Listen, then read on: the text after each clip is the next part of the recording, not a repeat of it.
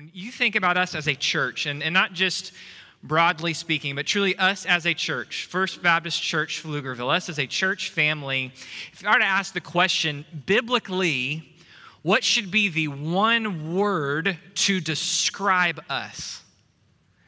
And you could go through and we might get down to a couple, but ultimately I suspect we would, we would get down to one of two words. Uh, we're going to have some who would say the word that should describe us is holy. We're going to have some who would say the word that should describe us is love. Both of which are correct, both of which, interestingly enough, uh, in the way that those words relate to God, there's, there's a reason we would come down to those two words. Now, Christ is clear in John chapter 13 where he says to the disciples, How will the world know your mind? Anybody know? Trivia question. The world will know you are mine by the way in which you love each other. Hence, why we have the song, uh, They will know we are Christians by what? By our love. By our love. But there is in present church world, and, and, and I'm uh, as familiar with this as anyone, having come from working with college students, there are many who are young, especially. It's not limited to the young, but there are many who are younger whose criticism of the church is that the church is not more loving. And so all of a sudden, the idea of what does it mean as a church to love has seemingly come into question with those who would say uh, love is, is hard, it's harsh, it's, it's going to call things out and just call it like it is, with those who would then take love and go to the other far extreme and say that what love is, and love amongst the body, really at its core, they, they may not phrase it this way, but what they're describing is that we just, you know, we just all get along and we don't say anything that would disrupt anything and we just approve of everything. So it draws this really large question for us. What does it mean? If we're to be defined as a church by our love, what does that love look like? And that's going to be where our text takes us this morning. So if you've got your Bibles, we're going to be back in Philippians chapter 1. Philippians chapter 1. And we're going to pick up back in verse 8 where we stopped last week. Now, just as a reminder, walking through Philippians, here is this church that Paul very briefly, he got about a week and a half, three weeks interaction with them. God brought some people to faith in Christ. A church started. Paul has maintained contact with them. He's sitting under house arrest in, in a in a rundown Roman apartment, chained to a, chained to a Roman soldier, awaiting trial. The church in Philippi has taken care of him. They have prayed for him. They have encouraged him. They have partnered with him. And he writes them this letter. And he's already said at the beginning who are they? They're saints, they're servants, they're children of God. Why are they that? Because God's grace has brought peace. And he writes last week and he calls them and he mentions this in verse 8 for, for God is my witness how I long for you with the affection of Christ, how I, how I long, how I earn, how I yearn to be with you with the very passion of Jesus Christ. It is Jesus' love, his affection, his passion in my heart for you and we looked at it, we said, how do we arrive at that place where that is the affection amongst us? And, and it's clear that there is, there is a fellowship, a partaking when you and I set our eyes on Christ and we partake in the gospel ministry. Not when we amen the gospel. It's great to amen it, but we got to amen it not just with our words, but with our lives. When we partake in the gospel ministry, because we are confident of and surrendered to the fact that the work God has started in me and in you individually and in us as a congregation, as a church family, that that work He will finish, period, no question. It's not a matter of if He will finish it, it's just when He finishes it as He finishes it, as He works in our lives and through our lives, as we yield to His work and as we partake in the gospel ministry, this affection grows up. And it's out of this affection that Paul said at the very beginning, what did he say in verse 3? I thank my God in my remembrance of you, offering prayer with joy. And here we see what he is actually praying with joy. So look at verse 9. And this I pray, this is what I pray, that your love may abound, may overflow, may be so rich and beyond, still more and more in real knowledge and all discernment so that you may test and approve the things that are excellent in order to be sincere and blameless until the day of Christ having been filled with the fruit of righteousness which comes through Jesus Christ to the glory and the praise of God. Here's what he says, church family. He says, And this I pray. This, or, or, literally in a present tense verb, this I am continually and perpetually, actively praying. It's not a prayer I, I pray once for you. This is what I pray. All those times I remember you with joy, this is what I am praying. So let me just give you the worst sermon spoiler alert of all time. The primary way for us to apply this passage today is what we're about to unpack that we actively, continually, passionately pray for one another. It means I need you to pray this prayer for me as your pastor. It means we as your ministry staff, we need you to pray this prayer for us as leaders in the church. It means we as a church family, we need to be praying this prayer over one another. It means me as your pastor, I need to be praying this for you. We must be praying what is here, not once, not twice, but perpetually. We should be praying this with joy because what Paul prays, he is confident of. Because what Paul prays is he prays for God to do something in their midst, something that God will absolutely do. So, what does he pray? He says, This I pray that your love, that your agape, now, probably for the rest of the sermon, you will hear me use the word agape instead of love. And here's why. Because in English, we have one word, love. And we say, I love my wife, and I love baseball, and I love tea, and I love, right? Like we use one word, yet what I would describe, or at least what I hope would be true of my love for my wife, is very different than my love of baseball. there you go.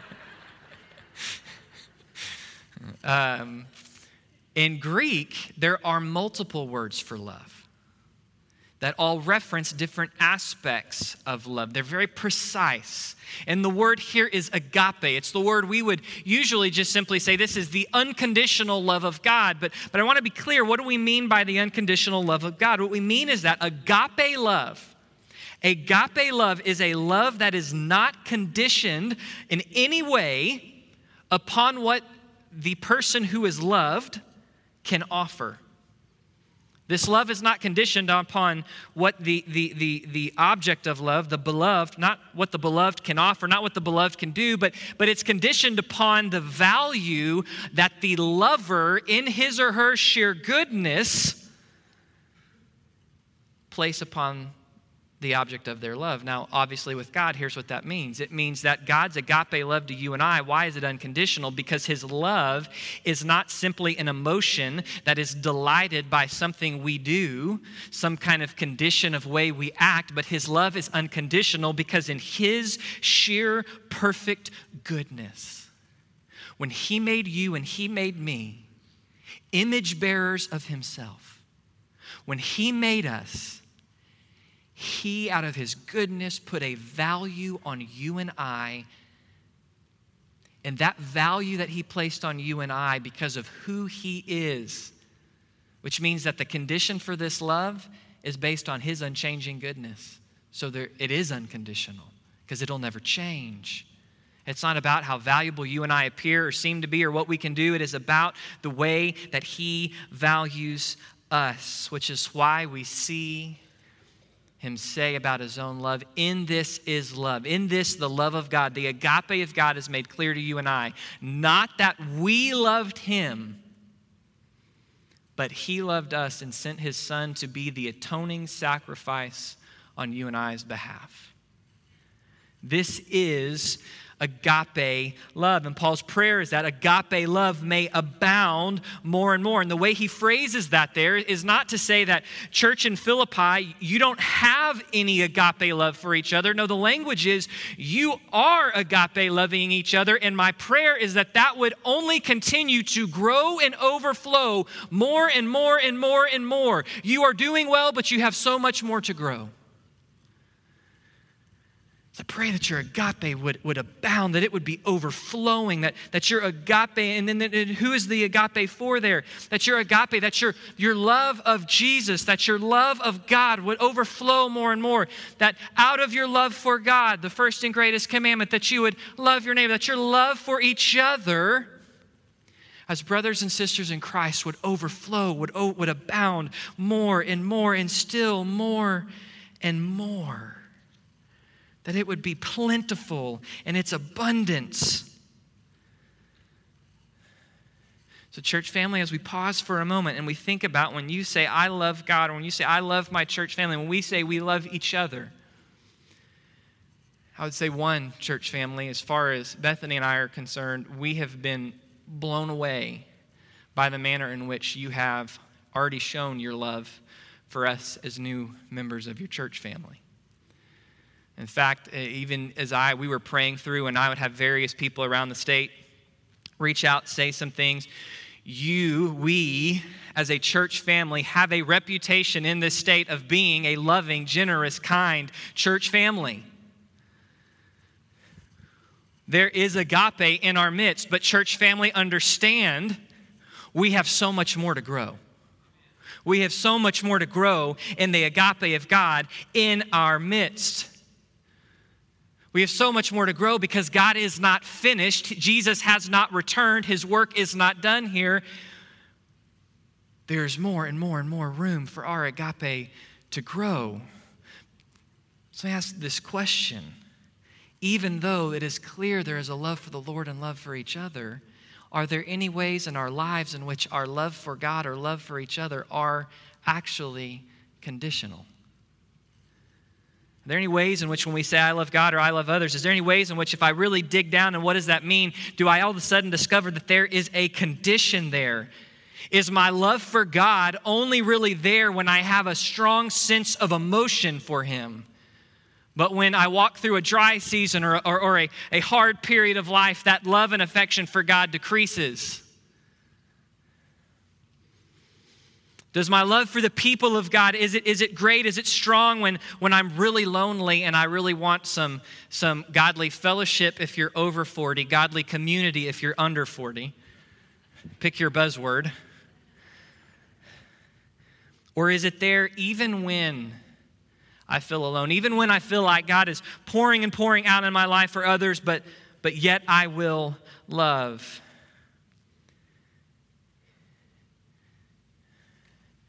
Is my love conditional in terms of if our obedience is driven by love? When God lays a commandment in front of us, do we, do we obey that command out of love? Or are there commands we like to go, mm, I, love, I love God, but I'm not about that command? Just give you a side note. It's a command in Hebrews to be regularly gathered as a church family. Yet the average Southern Baptist church member today attends church. This is the average church member. Emphasis member, not attender, member. The average Southern Baptist church member attends less than twice a month. Whether that be for sports or vacation or camping or hiking or whatever you want to come up with when it comes to giving a tithe faithfully, when it comes to encouraging each other faithfully? Are there conditions and circumstances where all of a sudden our love for Christ, we say we love Jesus, but when it comes to obeying that command, whether it is one we deem big or one we deem small, if we really love Christ, if our agape abounds, it means we love Him unconditionally. It means we love each other, means we love each other. 1 Corinthians chapter 13 describes agape love fleshed out amongst us. What does it say? Love is patient. Love is kind. Love does not envy. Love does not boast. Love is not arrogant. Love does not seek after its own interests. Love does not rejoice in the face of evil.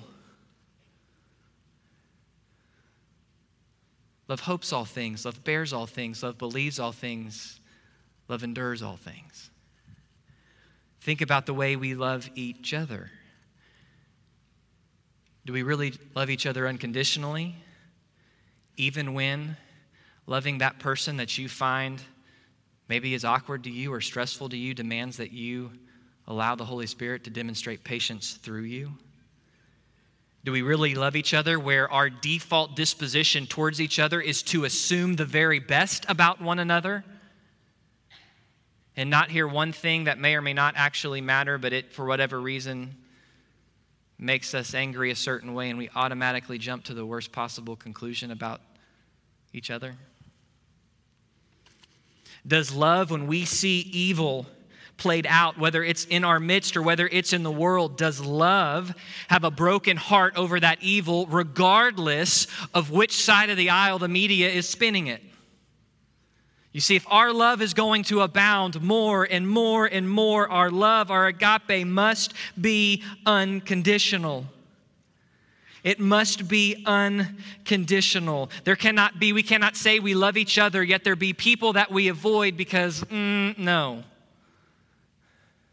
We cannot say we love each other. We cannot say we love God, yet we go, God, I love this part of you, but this other part, we're going to just ignore that day in and day out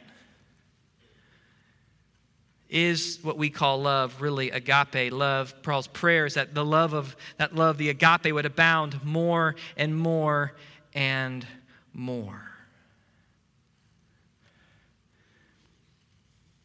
But it's not just abound more and more. Look at look at the constraints. It's not just an abounding love it's a constrained love. Look at what he says and this i pray that your love may abound more and more in real knowledge in all discernment. In real knowledge, that word there, that word means in a real, true, personal, relational, intimate knowledge of God. That's what that word means.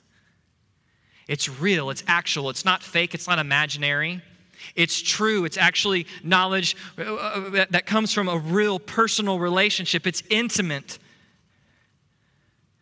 says, I want your love to abound inside of the knowledge of God. And there's a two way street. I want your love to grow. I want your love to grow.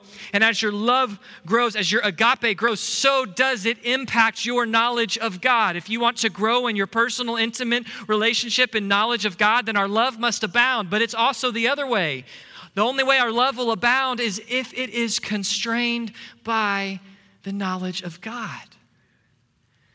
And not just the knowledge of God. If that's one side of the bank, then the other side of the bank is discernment, uh, referring to, to the ability to, to discern correctly what is right, what is wrong, what to say, what to do in a given context and situation.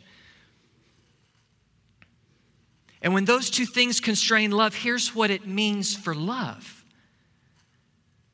If there could be a danger in our day to say, well, we just need to be loving and by loving, we don't mean we need to speak the truth in love with kindness. We mean we just need to accept everything. The same danger was there in Paul's day. Yet, if my love is constrained, if, if my abounding, overflowing love is constrained and in the knowledge of God and in right discernment, then it means our love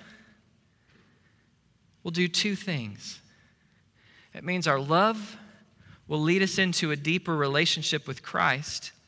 And if our love is leading us into a deeper relationship with Christ, by default, we're going to become more discerning, filled with the wisdom of God, being able to know the will of God, right and wrong, which means that our love can never say sin is okay. It cannot.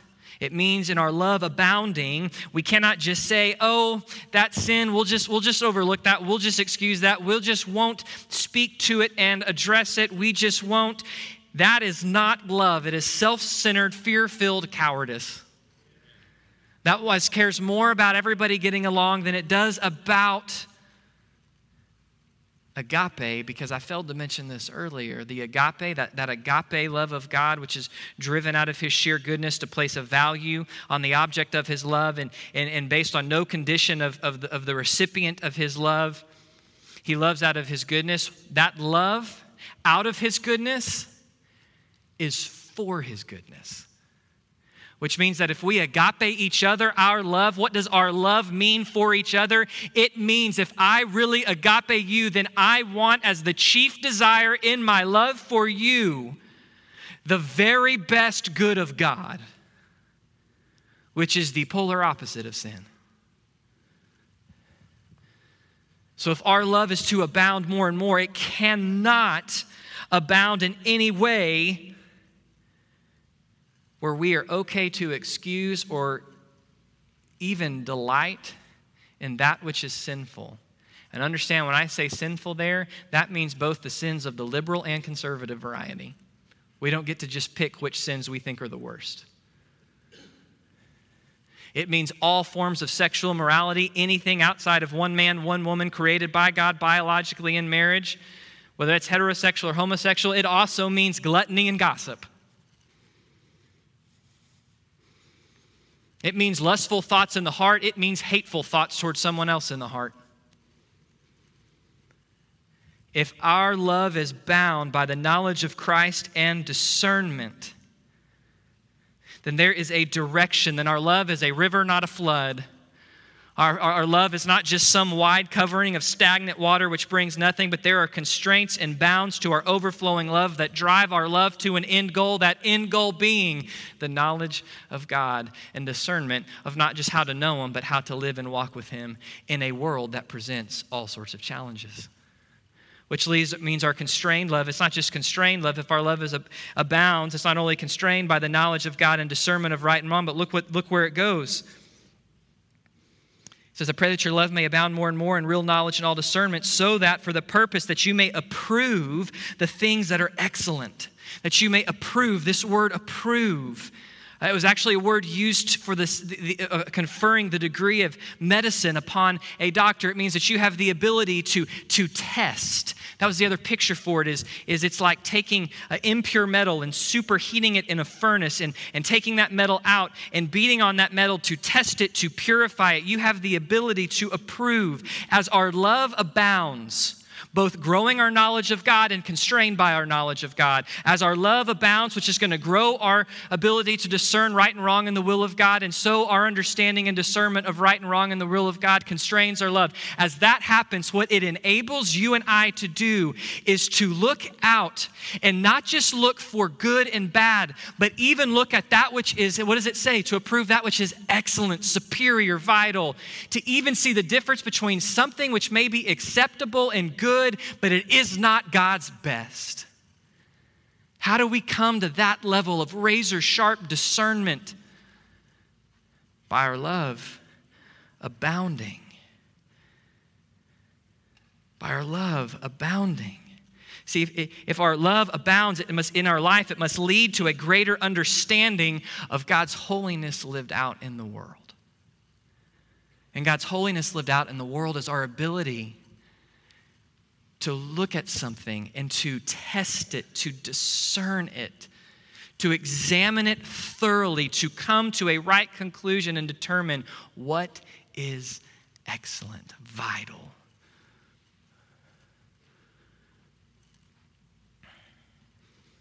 See, oftentimes we, we, we have sometimes made loving God sound like, well, loving God just means I seek to avoid sin. Listen, you and I should seek to avoid sin because we love Jesus. But loving Jesus, following Jesus, is ultimately about actually loving Him. It's not just trying to avoid bad things, it's about loving Him, which means as you and I grow in maturity, as the, as the love of God, the agape of God abounds among us, what is going to happen in our lives is as it is constrained in growing our knowledge and discernment, we, we are going to discover that there are things that maybe even Scripture seems silent on that we could do, that we will choose not to do for no other reason than it is not excellent and we only love God and that which He declares is excellent. I, I remember as, as, a young man, there were, actually have in my notes here, I have the actual movie, but it applies to multiple things. I remember as a young man, there, there was a, a, a comedy movie that I watched and thought was hilarious. And then I didn't watch it for several years. And in that, inter, in, in, that in, in, in, between time, God was growing and abounding my love for Him, my, and in that my knowledge for Him and discernment of right versus wrong. And when I came back and watched it, couldn't make it through 20 minutes of it, and haven't ever watched it since. For me, there are certain convictions in my life that don't come down to whether or not Scripture says, well, can you, can you have just a little bit? As long as you don't go too far, there are certain things in my life that I have come to that I just cannot do for no other reason than as I have come to know Jesus deeply, I can no longer engage in that and look him in the eyes and say, Lord, I love you with all my heart, soul, mind, and strength. And Lord willing, there will be more of those things in my life, the more and more and more that God causes his love to abound so that I may approve that which is excellent, so that you and I may approve that which is excellent. And church family, if the church, if the world's going to know us by our love for one another, by our love for Christ, then you and I are living in a day and age where we are in desperate need of the kind of wisdom and discernment that can know and approve that which is excellent. That can know and look at and approve that which is clearly wrong and in violation of God and that which is right. And not just that which is right but again, as I mentioned, it says excellent. It's not just what's right and wrong, it is what is excellent versus just good. You say it may be good. Just make something up here on the spot. It may be good to go to college and get the typical business degree as a fallback. There's nothing bad with that. There's nothing inherently sinful with that. There's nothing inherently sinful about encouraging your child to go for that. But God's best for your life or your child's life may be a whole different path. And if only the only categories we think in are clearly wrong, clearly right, we also miss that there are some things that are okay. There are some things that are not a matter of morality, right or wrong, but it is a difference of what is good and that which is excellent in the eyes of God. And the way that you and I will walk and find that is as God's love abounds in our heart. And here's the effect of that as you and I discern, as we're able, as our knowledge grows, discernment grows, as we're able to test and approve that which is good and excellent. Look what the end result is. In order to be sincere, that is pure, without hidden motives, without pretense, and blameless, that word blameless there meaning that we do not, we're not um, becoming a stumbling block for someone else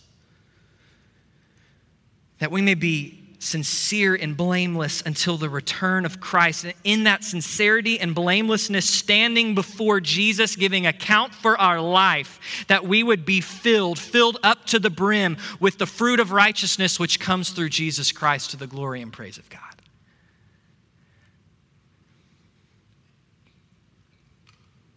You see, when our love, when God causes our love to abound,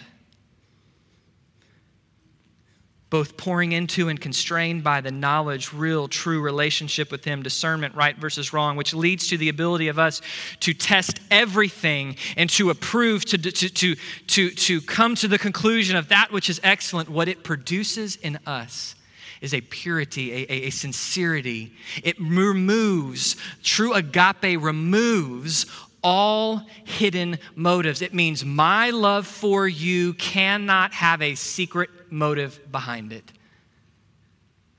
Our love for each other should not have hidden motives and agendas behind it of, well, I really like this person. Let me put it this way it means my love for you should not ever matter on the size of your tithe check, on how many hours you put volunteering on what you can do for me. What business do you run? How can we do? And I watch often in church life where it seems like we have a tendency to show special attention and, and added things to people who can do stuff. If agape abounds in our hearts, then there are no hidden motives.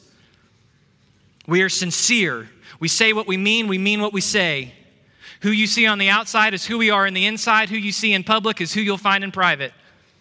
Not only that, but blameless. It means as love abounds, we will not become stumbling blocks. Understand, as love abounds, certainly we do not excuse sin, but we also speak kindly the word of God to a sinful world.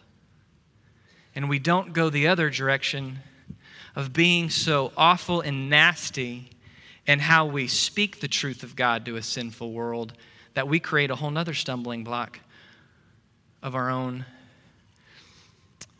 brazenness.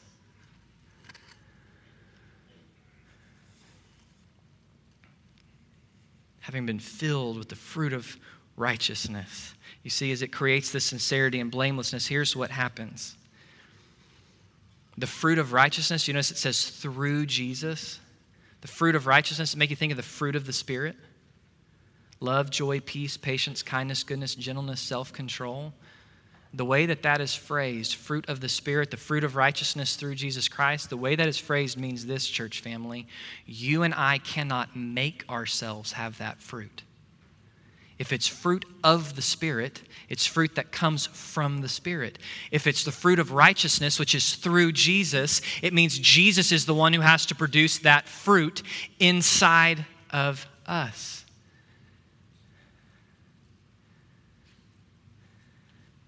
You can't make yourself more patient, more loving, more kind, more gentle. It's the work of God in our lives. So, if it's the work of God in our lives, if this fruit of righteousness as we stand before the Lord, how does this take place? The answer's already there in the text. Why is the primary, why, why is the thing we're to do to pray this? Because this is what God wants to do in our midst, to cause, to grow, to, to make our love abound. It is a work that He will absolutely accomplish. What is our part? Our part is actually believe what He says. And in believing what He says, believing the gospel, we go partake in the gospel and live it out. And if you and I will, with simple hearts, believe what he says and live it out, which means we look to him, confident of who lives within us, and we live it out. And part of living it out means we pray this prayer of each other. What will happen? God will cause our love to abound and all knowledge and spiritual discernment, that we may be able to know and approve and test that which is excellent so that we may be sincere and blameless before Jesus Christ, appearing before Jesus on that day, not lacking the fruit that God desires to work out in our life, but overflowing, filled with the fruit of righteousness. To what? The glory and praise of Jesus Christ. Church family, what, what is ultimately at stake? And the need for our agape to abound. It's the glory of God. Church family, it is not about us. If it's about us, then it's not agape love with which we love each other. Agape is all about Christ. And if you and I want to grow in the fruit of Spirit and to lead lives that glorify God, that one day when we stand before Jesus, He looks and He says, Well done, good and faithful servant, then you and I better be on our knees praying this prayer in fervent urgency but praying it with joy. Because this is what God wants to do in our midst and what He will do if you and I will yield and surrender. If we will not just say the gospel, but we will truly believe the gospel, partake in the gospel. Going back to what we saw in the text last week, if we will keep our eyes on Christ, not in a casual way of excusing things, but if we will keep our eyes locked on Christ, believing what he says, surrendering to what he calls, God will hear our prayer. And he will make our love abound still yet more and more and more and more. And as he does that, the city of Pflugerville, Manor, Hutto, Austin, Round Rock, they will know we are Christians by our love to the glory of God. Let's pray. Father, too often today, what we call love gets hijacked. God, it gets hijacked by really what is a warped form of, of self centeredness. It gets hijacked by, hey, we just want everybody to feel positive. Lord, sometimes we miss in love. We say we love because we are repeating that which is true, but we're, we're repeating it, stating it, we're, we're, we're, we're quoting the right thing, but with a spiteful heart instead of with a heart overflowing, abounding with agape. God, perhaps today, as we've walked through this text, Lord, there's ways in which we recognize our love for you really isn't agape, it's really conditional upon what we feel from you or what we see you doing or not doing. Perhaps we recognize that while there may be many in this, in this place that we do love agape, there may be some that we don't love agape. Well, perhaps if that's us, then we need to repent and confess that before you.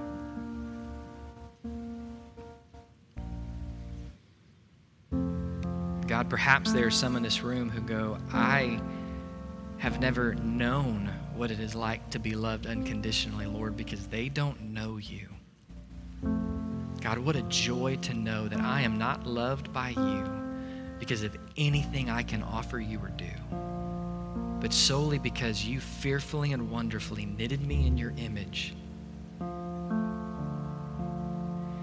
And, and because of your sheer goodness, you loved me enough to send your son to become my sin, to be the sacrifice, to take the punishment I deserve, to rise from the grave, to convict my spirit of sin, to call me to salvation. Lord, all of that is because of who you are. And so if there are any in this place today that do not know you, they do not know what it's like to be loved by you, therefore, they cannot have love abounding in their hearts. Then may today be their day to be saved by you. Holy Spirit, may we respond to you as you move. It's in your name I pray, Jesus.